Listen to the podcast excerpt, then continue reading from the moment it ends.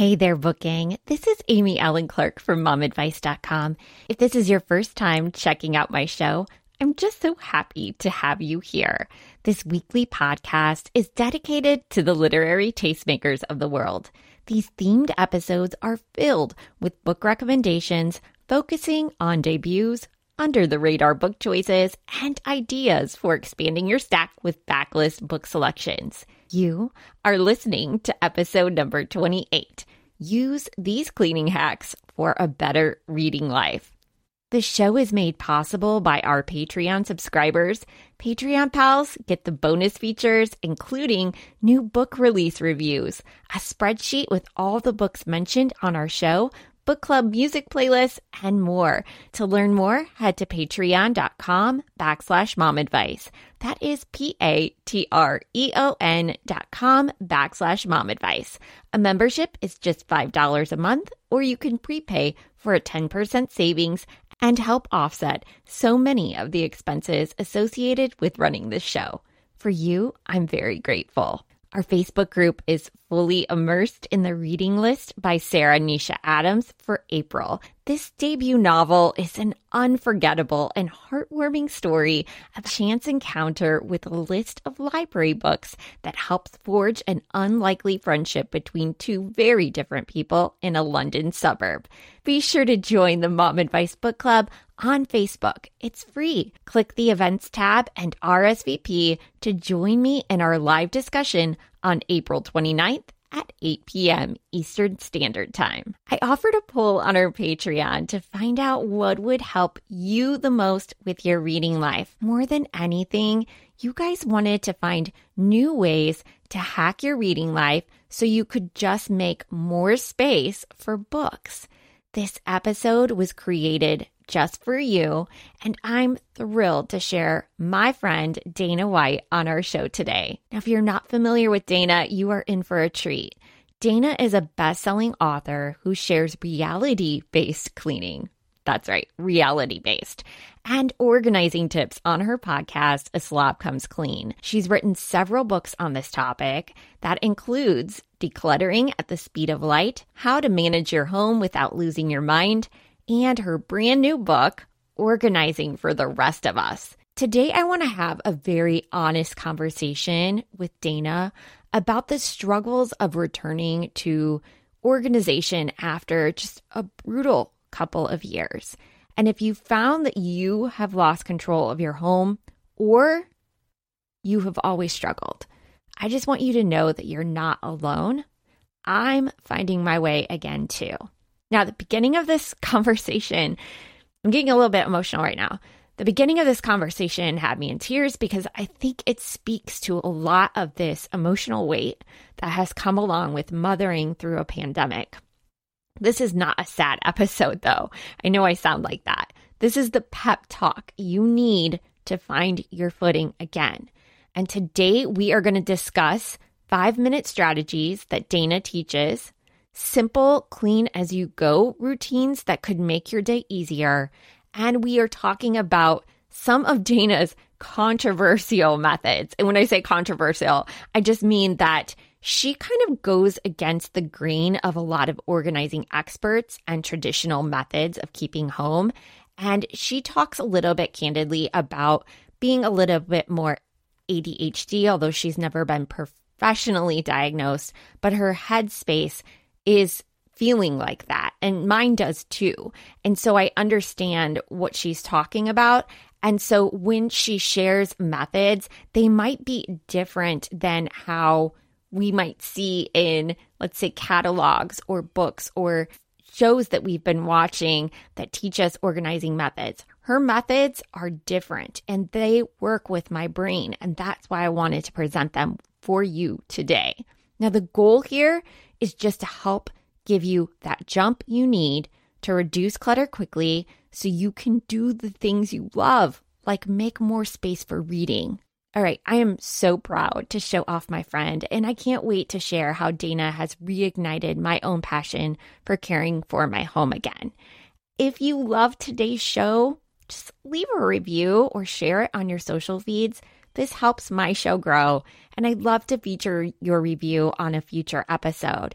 And of course, if you love it, joining our bonus community is a big, big help. All right, let's get chatting. I'm so excited because Dana is joining me, and those of you that listen to A Slob Comes Clean are going to be super, super happy because Dana is going to be joining us today to give us some hacks for cleaning our home so that we have more time to read because that is the goal of this podcast. She is the first in our reading hacks series. I just had to reach out because Dana, you have changed my life with some of your cleaning tips, particularly after the pandemic. For our listeners, I just kind of want to be transparent that I actually have been a fairly organized person and I feel like I've had a really good grasp on my home. But in 2020, I had um, some health challenges and I was pretty bedridden. After that time, things have gotten chaotic in my home. And I want to live authentically about that. I have not been motivated to get back on track. The pandemic has been depressing, every aspect of this. When I talk to other moms, I feel like we're all kind of in this boat after the pandemic where we've lost control. I wanted to talk a little bit about getting control of that again and some good kickstart methods, especially when it's just not been healthy, like to have a chaotic home in a time where we felt blue.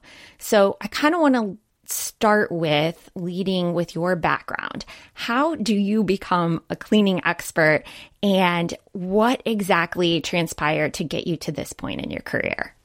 Well, thanks for having me on. I, when you tell your story, I feel it so hard, and it's the thing that I see. It's the thing that I see right now. You've had the physical challenges, and everybody, as in like every human in the entire planet Earth, I feel like has had this emotional exhaustion that's been happening over the past two years. We're all conserving our emotional energy because there's so many decisions to make on a daily basis. You know, what used to be things that we didn't even think about are now these big decisions. And we're like, if I don't have to make a decision about something, I'm not going to. And then that ends up translating into our houses being chaotic because I'm not, I just, I could put that off. I could just not let anybody inside, which has also not even been an option, you know, for much, much of this time. So anyway, that was me rambling on that, but I'll keep going on, um, just to say you're not alone. Like this, this is a real thing right now. So as far as my history, you know, the, the title of my blog, which was supposed to be a temporary practice blog back in 2009 where I was going to learn about blogging while I got my house under control because I wanted to be a writer and my house was a disaster. And I was like, I need to get my house figured out before I throw myself into this creative thing that I was so passionate about. So I thought I would write about my house for a little while. I called my blog A Slob Comes Clean.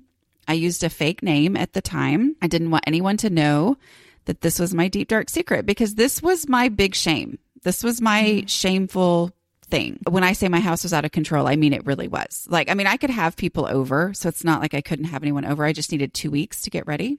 Like, I would mm-hmm. shove everything in the master bedroom, lock the door, and then I would spend the second week cleaning. You know, so I wasn't actually decluttering anything. I was just stuff shifting. I was moving things around. I, I started writing about it. I was completely honest because nobody knew who I was. Nobody I knew. I didn't tell anyone. I didn't even tell my husband when I was doing it first, you know. Mm-hmm. And I was just recording what I was doing, what I was not doing, what was going through my head when I would not do something and then realize, wait, why did I not do that? You know, so I was just writing about all this, trying to keep myself accountable because I was wanting to learn about blogging. I was, you know, this is back in the day you know, I mean, mm-hmm. you're an OG blogger, right? I am. so you're way more experienced than me on that. But I mean, I just, it was back in the day of like link parties and stuff like that, where I was like, I'm going to try these things because I'm doing this as a way to get to learn about blogging before I, you know, start writing my real blog, is what I thought. And so I was finding people who would read it. And I honestly thought that my first comment was going to be somebody saying, You're a horrible person. Like, I can't mm. believe that you're saying these things. I can't believe you're showing these pictures. You need to get off the internet. You're horrible. And the main thing, honestly, that I feared was they were going to say, You're a horrible mother. I I just got um, chills actually. That actually, yeah, that hits yeah. hard. Yeah. I, I mean, I just, I honestly assumed that would be the reaction. And it wasn't. Instead, now I'm getting all emotional. Anyway, I know you're making me cry. but instead, people were saying, oh, These are my thoughts. These are the thoughts that go through my head that I thought I was the only one. You know, and I think sometimes people think I have this amazing ability to be honest. I'm like, y'all, but I was not using my real name. And that's why I was able to be mm-hmm. honest about this thing that was so shameful to me. You know, I was just trying to figure it out. And for a long time, people were saying, please teach us how to do this too. And I was like, are you kidding me? Mm-hmm. Like, that is the dumbest thing I've ever heard. It's like, why would anyone ever listen to me about cleaning or organizing or anything like that? I was like, that's y'all. And I would say that. I was like, just read the blog.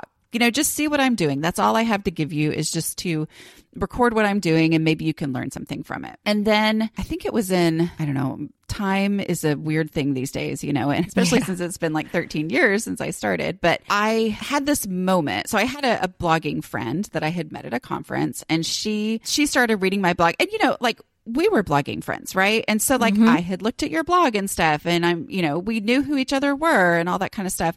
But she was sick one day and she started like really reading it and like really mm-hmm. reading every post. And she would like send me an email after every single post and give me her thoughts. And she was so encouraging and she was like, "Dana, you've got to write an instruction book." And I was like, "No." That doesn't make any sense that it's dumb you know to think anyone would listen to me on this. And she was like no no no you have to. She said you're you're doing something here. People are responding to it. She was being helped by it. And she was like you've got to write an instruction book. And i just resisted it so hard until it hit me one day. I think what i thought was if if someone's going to read a book about cleaning or organizing. They want to hear how to have a perfect house. And I cannot tell someone how to have a perfect house. I am purposely not showing you my whole house right now. You know, I mean, like it's been, I've been out of mm-hmm. town. My family's home the weekend. It's crazy. Not like it wouldn't be if I was home. But anyway, mm-hmm. I, I mean, like I was just like, I can't tell somebody how to have a perfect house, but I can tell someone how to go from completely bewildered and overwhelmed to, okay, I think I can actually do this. Mm-hmm. And I realized that that didn't exist out there. You know, most organizing advice is written by organized people, which makes sense, right? Mm-hmm. And they like organizing. They think that way. Their brains do not work the same way that my brain works. And so I was always completely lost. You know, I would read stuff and be like, I have a lot to do before I even get to this place that you call the starting point, you know? And so I'm like, okay, my, and it just, it hit me. So I wrote my first ebook, which was 28 Days to Hope for Your Home, which is leading you through the four basic habits that really changed my house. And then it kind of shifted things into, oh, I do have something to teach and share because it was really helping people. And then, you know, here we are 13 years later, my house is under control. My house is not perfect. I mean, I'm not a decorator. I'm not a, you know, uh, but I'm like, but my house is under control. And I've just come to this place where I realized I did all this because I wanted to be a writer. So mm-hmm. my goal is to get my house under control so I can do the things I want to do. That is what I can help people do. You know, because I've been through it, because I have had to pry the clutter out of my own tight grip of, you know, irrational thinking and being obsessed with frugality and all the kinds of mm-hmm. issues that I personally had that was making me hold on to things so tightly. I have something to share that a lot of people don't who are like, why does anybody keep that? I'm like, oh, well, mm-hmm. I can mm-hmm. tell you exactly why I kept all these dumb things that I now am embarrassed to say that I once upon a time would never have gotten rid of, you know, but because I've been through it and because I've had to work through the process, I am able to help others. And, you know, I was a teacher and so that's how my brain works, you know, is like, let's put things into a certain process or perspective that I can help with. But I'm going to stop talking now because I feel like I've been going on and on. no, I love it. I want to say there, you know, with the paralysis thing, mm-hmm. there is the the hurdle of getting started, which yeah. I see when I talk to other moms. It was kind of one of these embarrassing secrets when you're talking about feeling shame about where things were. I had a girlfriend luncheon and everyone at the table was talking about how they would be embarrassed to have one of us over right now, mm-hmm. that our standards had, you know, gone down during the pandemic. One, it didn't seem as important, honestly, like mm-hmm. to care for the home. Like that was lowest on the level of priorities. the top priority being like getting my kids through online school and all yeah. of those different things that were happening up in that real time. The other thing is that I feel like you're one of the only people that I follow as far as like cleaning that's not pushing acrylic organizers and rainbow themed ideas. So I get almost in that paralysis because I feel like if I'm going to do it, it has to be like a magazine worthy. I know a lot of us are getting bombarded by that message on TikTok, on Instagram accounts that we follow. How do we kind of make that happy compromise where things are clean, we get over that hurdle of paralysis and move out of that headspace that it needs to look magazine oriented in order for it to be a clean experience, you know? Yeah. I mean, that's my story. That's most people's story who have this my house is a wreck. This is what I want. I can't even imagine how to get from where things are right now to that. And so I just don't even know where to start. You know, it's like there's too far of a gap there. So the number one thing to realize that that really changed things for me was realizing that decluttering and organizing are not the same thing. When you think of them as one thing, it does more harm than good.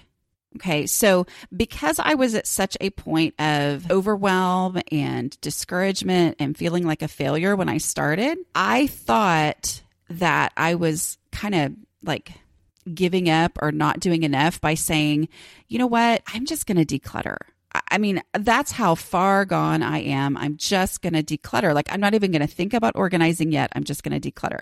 Because, you know, I had always looked around my messy house and thought, oh, I've got to get organized. Oh my goodness, one of these days I'm going to be organized. I've got to do this. Well, that never got me anywhere because I would go to the store and walk down the organizing products aisle and look at all the pictures on the packages and think, yes, that's what I want. So I would buy those things. I would come home and all that energy I had to change my home, you know, was gone by the time I got home. And then I had more stuff in a bag mm-hmm. by the mm-hmm. door because I was tired at that point, you know.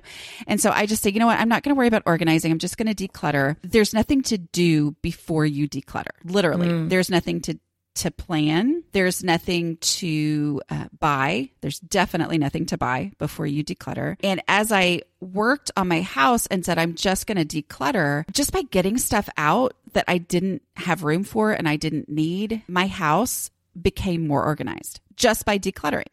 So, like, the first thing I'll tell people is don't get organized. Like, get that out of your brain and just worry about decluttering. Because even if you are going for the color coordinated stuff and the acrylic boxes, you have to declutter before you get to that anyway. And the beauty for me was just decluttering, just getting stuff out. I was like, oh, I don't even need to do that stuff because mm-hmm. I don't care. Like it's not that's not the thing that I'm going for. I like the look of it. I think it's beautiful, but I am not somebody who has like it drives me crazy if everything's not color coordinated and all that kind of stuff. I don't care about that.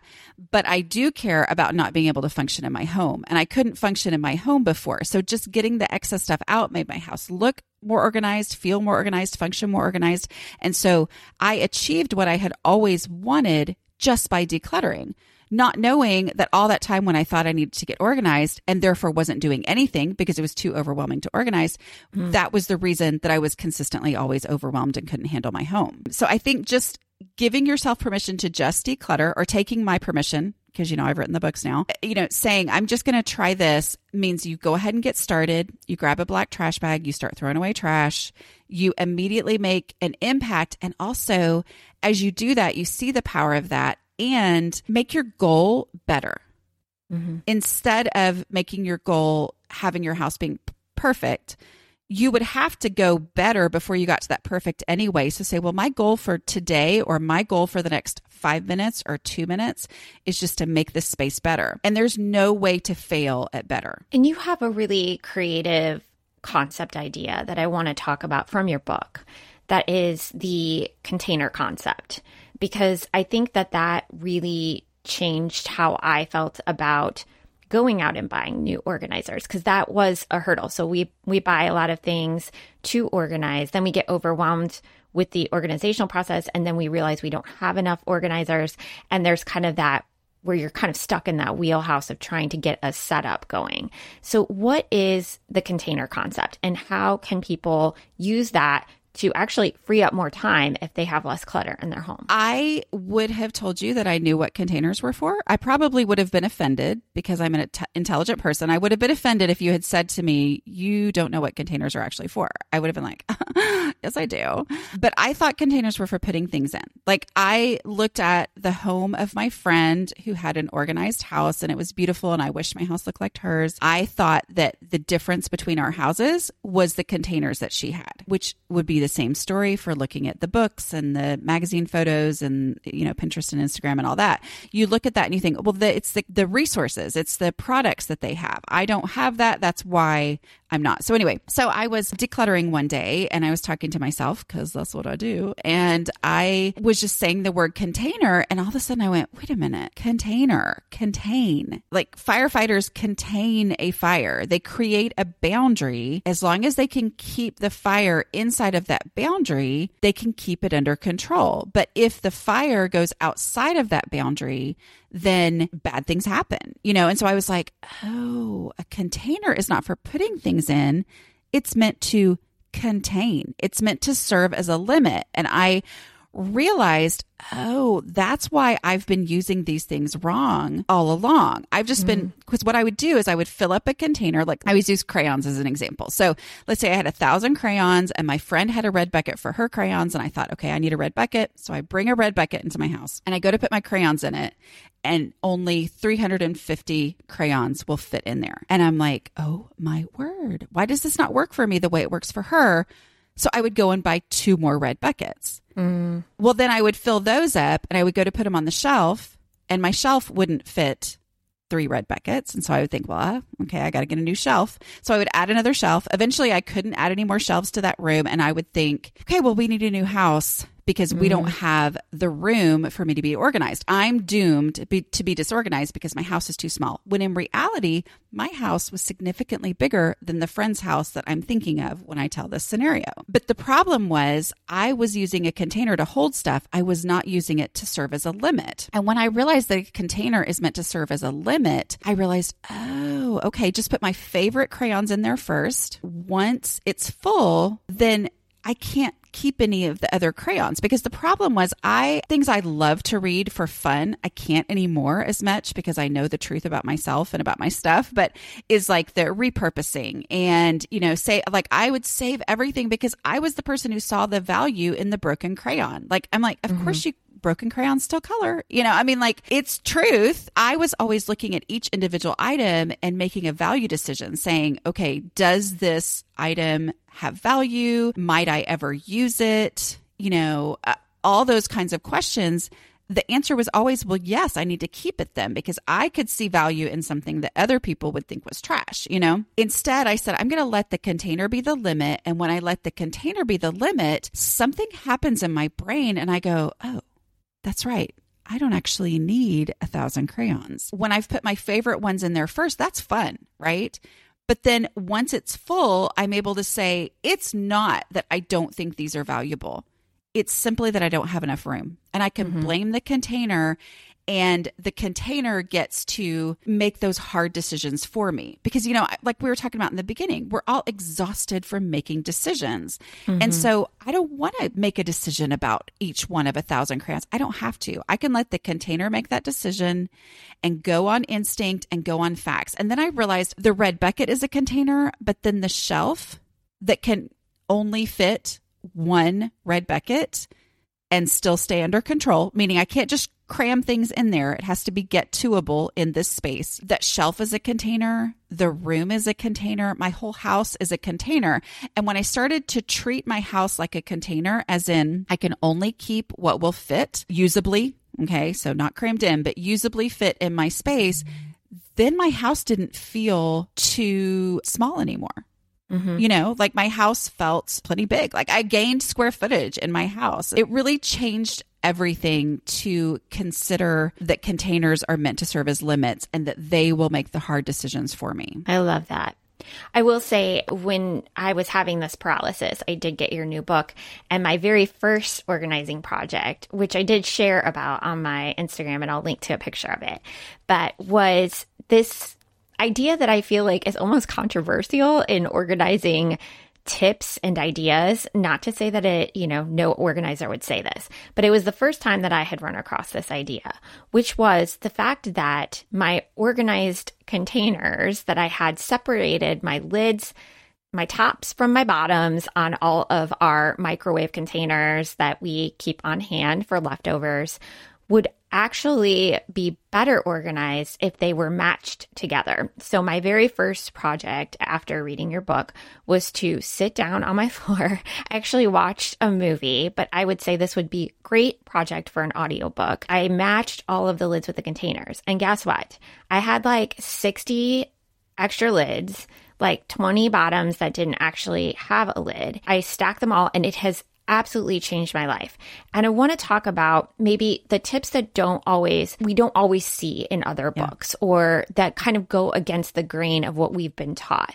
What are some things that you think are projects that maybe other people have said don't do this. So like with the containers, I've always seen in my head you stack them internally and you keep Can the I talk separate. about that for a minute? Yeah, and just let's explain. talk about it. Yeah, I mean, because here's the thing: organized people are generally the ones writing organizing advice. Okay, mm-hmm. My mother was the person with the elaborate system for food storage containers. Okay, so she had special doolollies for holding the lids and then special things, you know, places where she put. And the point was to be able to keep as many as she possibly could.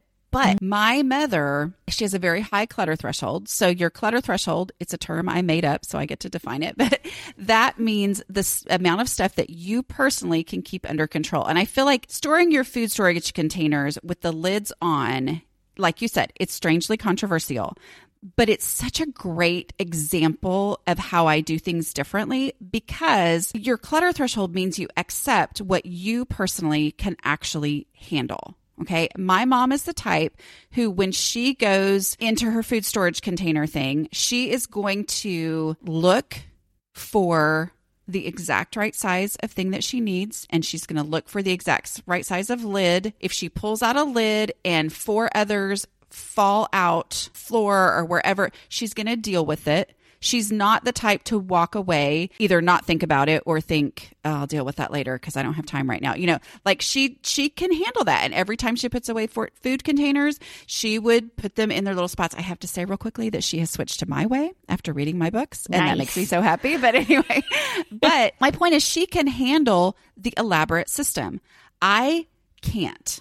I am the person mm-hmm. when I am thinking about putting away spaghetti, I I'm never in a state where I'm going to methodically go through and then neaten things up when I'm done if everything falls out. That's just not me. So I store them with the lids on. So I always have exactly what I need. It's a one step thing where I just reach my hand and take it out. That fits for, for my personality it actually strangely works for other people too because it just makes life easier, right? The other thing too is everybody says, but you can't store as many that way. And I'm like, you know what? I don't need to store as many as I had. The fewer that I have, the fewer ones that are full of disgusting, moldy stuff in the fridge that I have. Like when I am running out of food storage containers, I'm like, oh, well, then I need to clean out my fridge because it, the more that I had, meant I could just keep shoving stuff into the fridge more and more, which made my fridge more out of control, which made me have gross stuff I had to clean out more often. So it's like it all works together. And then the the space that you have to store them is its own container. So that determines how many you can have. So it just is one of those examples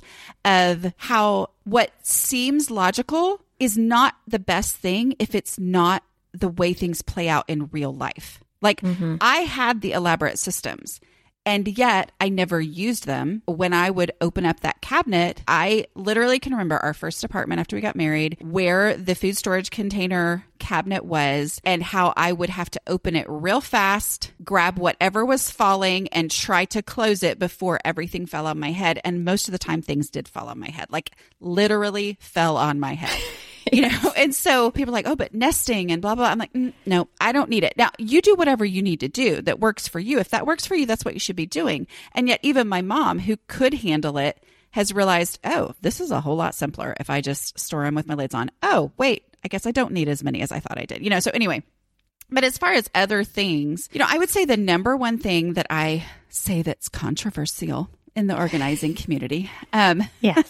is the advice that I give to never pull everything out of a space when you're decluttering. That is what most people think you have to do to declutter a space. That's just standard. Like everybody assumes. I mean, that's why you have memes that say, oh, it has to get worse before it gets better, or blah, blah, blah. Or, you know, I just decided to get my house organized. And 20 minutes later, I'm like, what have I gotten myself into? I'm like, that was my experience because I thought that's what you had to do because that's what everybody else says that you have to do. Because logically, in a perfect world with zero distractions and zero energy limitations, that would be the most efficient way to do it, right? Would be to pull everything mm-hmm. out of a space and only put back what you want to keep. Well, I don't live in a perfect world. I have a lot of attention issues personally. I've never been diagnosed other than by lots of people on the internet, but as having ADHD, but but I instead say to pull out one item at a time, which my five step decluttering process talks you through what to pull out when, but one item at a time and make a final decision about that item. Act on that decision because there's something amazing that happens in your brain. Because with every item that you pull out, and it goes straight in the trash bag or the recycling bin, or it goes straight in the donate box, or you take it to its home, which you determine through the decluttering questions. But you take it there now instead of making a pile or sticking it in a box to then take later, you know, so that you can do it all at one time. With every item that you make a final decision about, it just, you never have to think about it again. Like it mm-hmm. takes it out of your brain. And there is so much value to that. Every little bit is progress because the problem with the pull it out out method is that I would, and thousands and thousands of people tell me all the time, you know, that the same thing would happen to them. You pull everything out of the space, you work for a little while, life happens, you get distracted, you, your energy leaves you, and now you're worse off than you were before right? Mm-hmm. Because now what used to be shoved in a cabinet and you kind of knew where everything was, it's now all out over the counter or the floor or whatever. And therefore, you either shove it all back in that space and it's worse, or you just leave it out and you think every time that happens, you're less likely to start the next decluttering project because you think, oh my goodness, every time I do this, I end up in this worse situation and I just don't have time. So you think, well, I've got to set aside a whole day or a whole weekend or a whole week or all of Christmas vacation or the entire mm-hmm. summer when I retire or whatever. I mean, like that's like how your the brain goes, at least people like me, you mm-hmm. know. So does that make sense? Totally makes sense. I know that for me personally, that is the advice that I've read too. It's where I get in a state of more overwhelm instead yes. of feeling satisfied with myself I'm frustrated. You know, I really, I'm being authentically genuine here. It's not because Dana's on the show. Her book, like just making one decision about matching containers kind of got me moving on some other areas in our house because I'm like, okay, so I have that sorted and it feels really good. And something like hunting for container after making food is absolutely freaking exhausting. And, yes. you know, we would always have this pile of containers and it was stressful for everyone. I am trying to get everyone else on board with matching the containers when they come out of the dishwasher. That's the thing is like getting everyone to follow along with the the things that we are establishing. We're getting there. But oh, yeah, um, it takes time for sure. Yeah.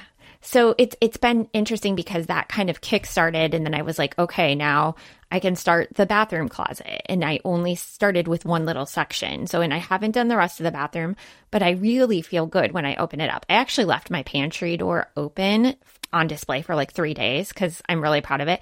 And I don't want to knock acrylic organizers because I totally bought some, but I bought it and they make sense with the space and I made sure I whittled everything down and I felt really good about it. But I think sometimes in our head, when we see these magazine ideas and our home isn't magazine worthy, the things that are on my acrylic organizers, not noteworthy. Like nobody would take a picture of that. But in my head, I'm like, gosh, this is like a beautifully organized space and it makes me very, very happy. It's functional. And so I just feel like if we can get through those kinds of things. The other thing that I want to talk about is just cleaning hacks in general. So mm-hmm. another hack that you had that I implemented in my home was to have a dish wand in your shower, um, which is something that I got from you. Although I have seen it a little bit on TikTok, so you might have seen that tip around too.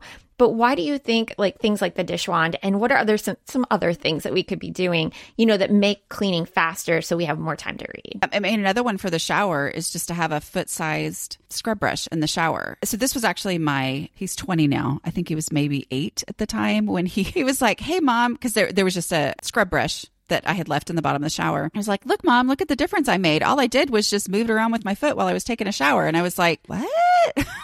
How did that, you know, and I, it really comes down to that like why would i even do this if i'm not going to do it perfectly? But in mm. reality especially for people like me who don't notice i don't see incremental mess. I see perfectly clean and i see overwhelmingly messy but what's happening in between that's getting it to overwhelmingly messy it just doesn't register in my brain. And so so many times it would be like well you know why would I do that when what I really should probably do is like a full on day of cleaning in here? And instead, just having the dish wand in the shower and being able to, oh, there's kind of a you know, little spot there or something, or nah, when did that dry on there or whatever. You know, it's like scrub it real quick. And it's amazing how quickly, I mean, how long you can go between major, major cleanings when you're doing just a little bit here and there. And the dish wand makes it more convenient than anything else, you know, could possibly be. So I, I think what I realized when I was very first starting was the power of little bitty things that I did. I always thought, what would be the point of focusing on maintenance things when my house is not at a point that needs to be maintained? You know, like I was like, mm-hmm. I have a long way to go before I think about maintenance. When in reality, those little maintenance things, even starting them before my house was maintenance ready, you know, um, starting by focusing on doing the dishes, doing a five minute pickup, those kinds of things, all of that ended up being the thing that changed my home like was the little bitty stuff. So like the 5 minute pickup was literally the least amount of time I could justify spending because I it had just never worked for me to say, "Hey, every night before bed you need to pick up your house." Well, I would forget for so many days that when I did think of it, it was like a major shoveling thing, you know, to mm-hmm. deal with my house. So instead, I said, I'm just going to do a five minute pickup every day. And in the beginning, I was kind of just shoveling out five minutes at a at a time. But then once I got my house decluttered and out, under control, then five minutes is what I need to maintain all of that. And it's like, oh, I can make that big of an impact in five minutes. Even if I could probably keep working, it's still worth doing the five minutes. You know, so yeah. like, eh, you know, talking about reading time. I mean, I'm a, I read every single day, you know, and mm. I'm like the the little bitty things have ended up freeing up so much time. Not that I was necessarily spending that time doing other things, but there's something mentally when you know that there are so many things to be done that you feel like, okay, I can't just sit down and mm-hmm. do this. Even though I still did some, but it, it just it's like this this thing that goes on in your brain. And instead, just saying, okay, I'm just going to at least do the dishes, if nothing else. When you do them every day, they only take like 10 or 15 minutes. I didn't know that because I wouldn't do them every day. And I thought it was this big, huge job to clean my kitchen. But once I started doing them every single day, it was like, oh, wait, I'm already done with my kitchen? That's mm-hmm. crazy. Mm-hmm. Like, oh, okay, now you know, I freed up time. Yeah. It's funny because I was a newlywed when Fly Lady was very mm-hmm. popular. Mm-hmm. And that was like the shining of the sink and the dish routine was actually one of my first newlywed learning experiences when I was first keeping my first home. Cause, you know, I think some of it has to do with modeling too. Who has mm-hmm. modeled for you how to keep home? And sometimes we don't always have someone who's modeled for us. So having that first house is kind of learning how to do things yourself. And I remember because I did have a stainless steel sink and it was very exciting because Fly Lady is all about shining your sink at the end of the night. And I was like, look at this reflection. And it brought me so much joy, but I got out of the habit of it. And I feel like even though, I don't know, I feel like it's a little bit even controversial to say, do the dishes, run the dishwasher, even if it's not full. Yeah. That's a controversial statement. So yeah, I mean, let's talk about that because it is. And sometimes I'll do like quick little interviews and somehow people will be like, "Well, what's the number one thing?" And I'm like, "Well, it's do your dishes every day." And then somehow the whole interview is about running your dishwasher and then people get the panties in a wad because they're like, "You can't run your dishwasher if it's not full." Okay, so let's talk about it because you're letting me ramble on a lot. I appreciate that. I'm letting you. Yeah. No, I love it. I do want to clarify on the shine your sink thing. I had tried that and felt like I failed at it. Okay. So, Okay. what I realized, what I have realized for me, because I was so overwhelmed because of how my brain works, you can technically have your kitchen under control and your sink be less than shiny. Right. And so I felt like it was like, but I don't have to shine my sink. Right. Like, I don't Yeah. have to do that. And so for me, what I needed to focus on was doing the dishes, which I think that her purpose in shining the sink was for you to have your dishes done. And then, the, you know, that's the final step. And that's great. And I, I think that works really well for a lot of people. But for me, I obsessed more over the shining of the sink to the point where I was putting dirty dishes in other places so I could just shine the sink. And then I was like, wait a minute, this isn't helping me. Why am I doing this and giving up? You know, the, the reason I focus so hard on doing the dishes is that if I don't do the dishes, everything grinds to a halt. Things don't grind to a halt if my sink is less than shiny. But they do, like, I cannot, we cannot function in our home if my dishes are not clean, you know, because I can't cook dinner. We don't have room on the counters for things, you know. So, so that it, it's just a little distinction in my brain of like what it was mm-hmm. that I needed to do. I'm pretty passionate about this. Here's what I realized I realized if I will run my dishwasher every single night as a pre made decision, as opposed to something that I am rationalizing every night or thinking through should I run it? Should I not? Is it full enough? If I just say I have to run it because that's how my house stays under control, is that I run the dishwasher at night and I empty it in the morning. And if I will do that, then I can put dirty dishes in it throughout the day and my house stays under control. I'm like, this is the thing. So I remove that decision mm-hmm. because the problem was I would look at my dishwasher and think, oh, or I would look at my dirty dishes and think, oh, that's not enough to fill the dishwasher. So I'll just wait hmm. and fill the dishwasher when I do have enough dishes. Well, the problem is I'm always wrong. Like there's always more than I think there are. And so by saying it's not a decision I get to make, then I go ahead and put those dishes in the dishwasher. And generally, there's pretty much enough. A family of five, you know, uh, course of a day, there's pretty much always enough dishes for a dishwasher full. But even if there's not, I used to look at it and say, well, it's not completely full, so I probably shouldn't run it. But because I've removed the decision, I say, well, I have to run it. So if I'm going to run it anyway, let me check my kitchen counters and make sure I didn't miss. Oh my goodness. I always would miss something, like miss mm-hmm. three or four things. And when I, when it wasn't a decision to make, then my whole kitchen benefited because I was like, well, I have to run it. So I better check and see. And then I always had missed things.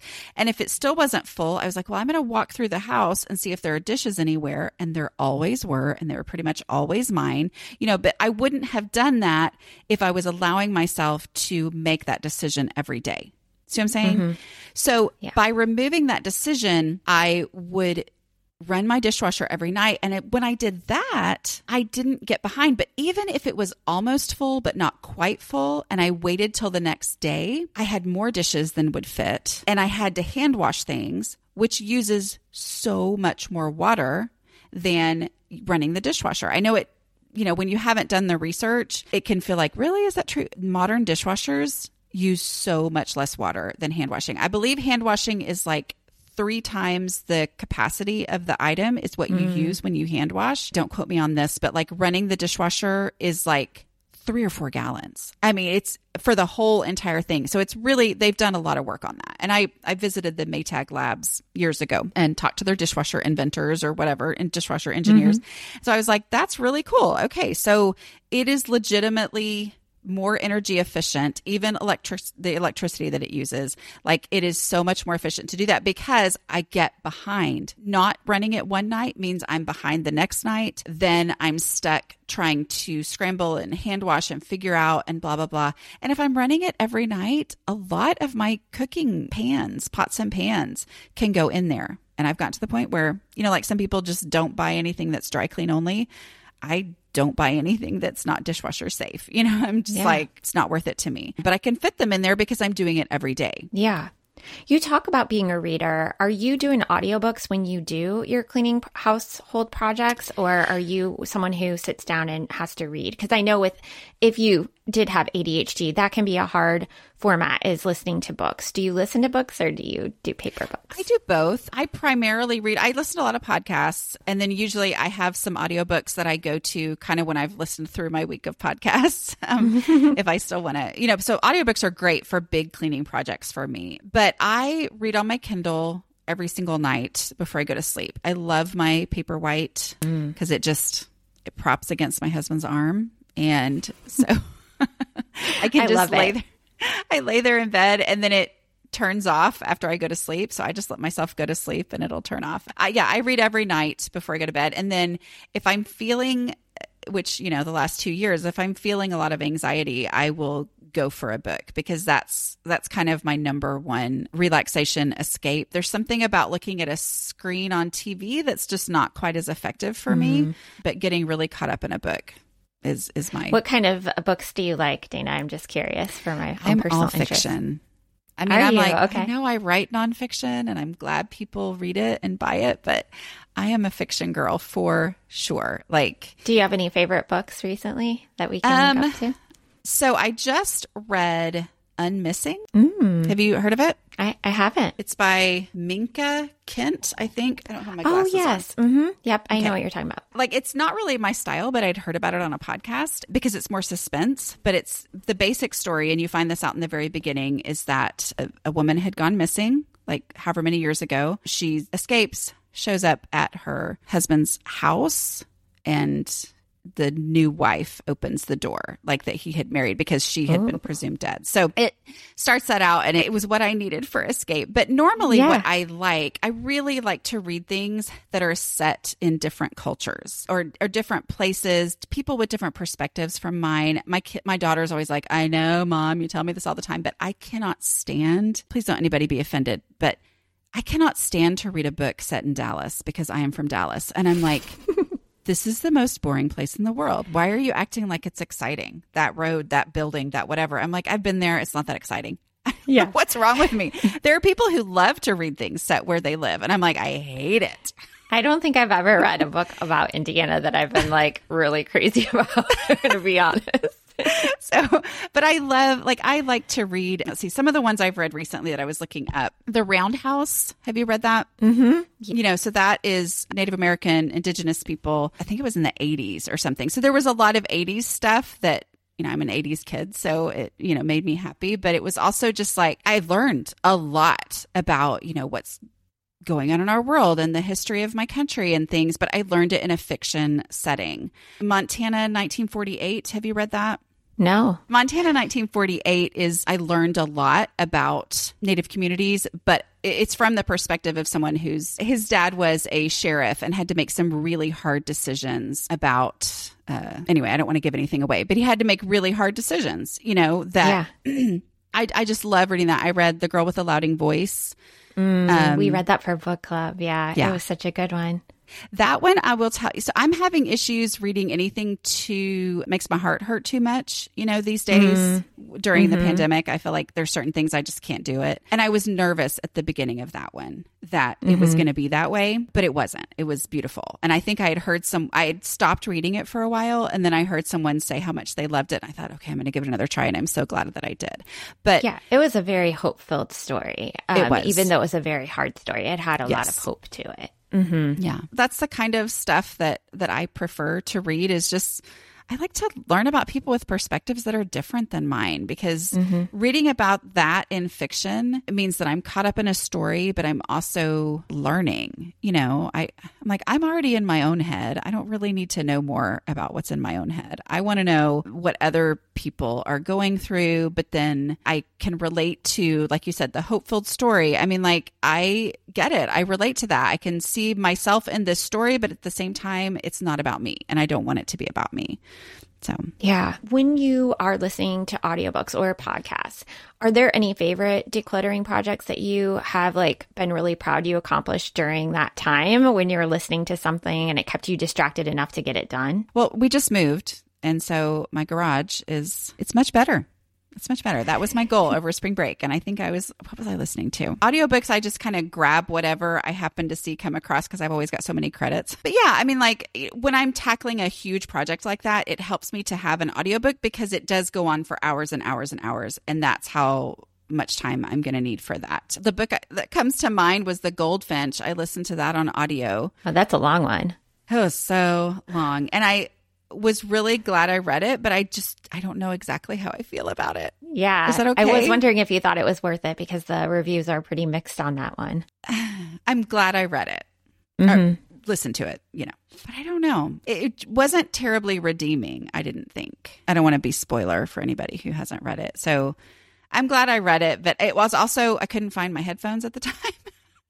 there were there were times where I was like, oh, because I think I listened to that maybe when everybody was home during quarantine type times, and I was like, oh, I wish I wasn't. I mean, my kids are teenagers, so they're always like, Mom, we've heard it all before, and I'm like, but I don't like you hearing it because of me, you know. So there were things in there that I was like oh, wait, let me turn this down.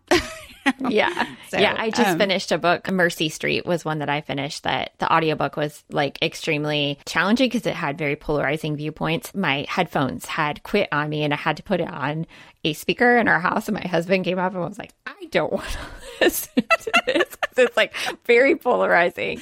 So I'm very conscious that I need to have my headphones charged because I don't want to hear anybody else to hear it or any commentary. And I know it has to be like kind of annoying to like jump into a really polarizing viewpoint and like have to listen to it while you're trying to work. So I have to be more sensitive to that. yes. Yeah. Okay, good. I'm glad you understand because I'm like, uh, I don't, no, I'm in the middle of this book. Can we talk about it when I'm done? But then Goldfinch was like, what, so many hours?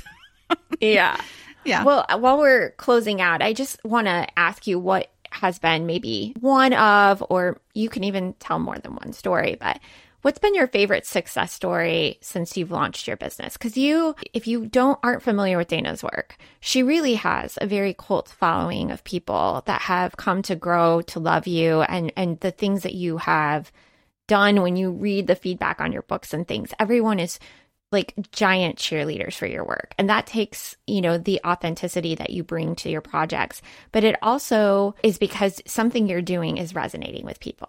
And I want to hear if there's any been anything in particular that comes to mind that you've been particularly proud of with success stories. Well, I you know, if we're talking about business specifically, I, I look at you and I think this might have been the one where you were keynote speaking at the conference. But I mm. remember I think it was my second year of of blogging when I went to a session on YouTube and I didn't really feel like I learned that much on YouTube. But one thing she said was, "You don't have a blog, you have a message." Mm. And I was like, "Do I have a message?" I was like, "What?" Yeah. And she said, "You have a message and there are people who are never going to read a blog, but they will watch a video." And then there's other people who will never read a blog or watch a video, but they will listen to a podcast. That honestly, I would say is the biggest pivot moment for me that has turned my business into, uh, you know, a real, real business. Because I'd always thought I want to make videos, but I don't know what I would do to make my blog readers watch them because I don't really watch videos that much, you know. And I was like, how am I going to get them to? And it was like, no, just take the same thing that you're doing and put your message into different formats and that i think has been has been the most most powerful thing as far as like somebody i had an interview recently i haven't aired it yet with a woman who she's not legally allowed to talk about certain things but she had some professional help come into her home because of a certain type of diagnosis and everybody if you think you know what i'm talking about you mm-hmm. probably do like you've probably yeah. watched something is that is my hint good enough? Do you know yeah, i got it. Yeah. Okay. She had emailed me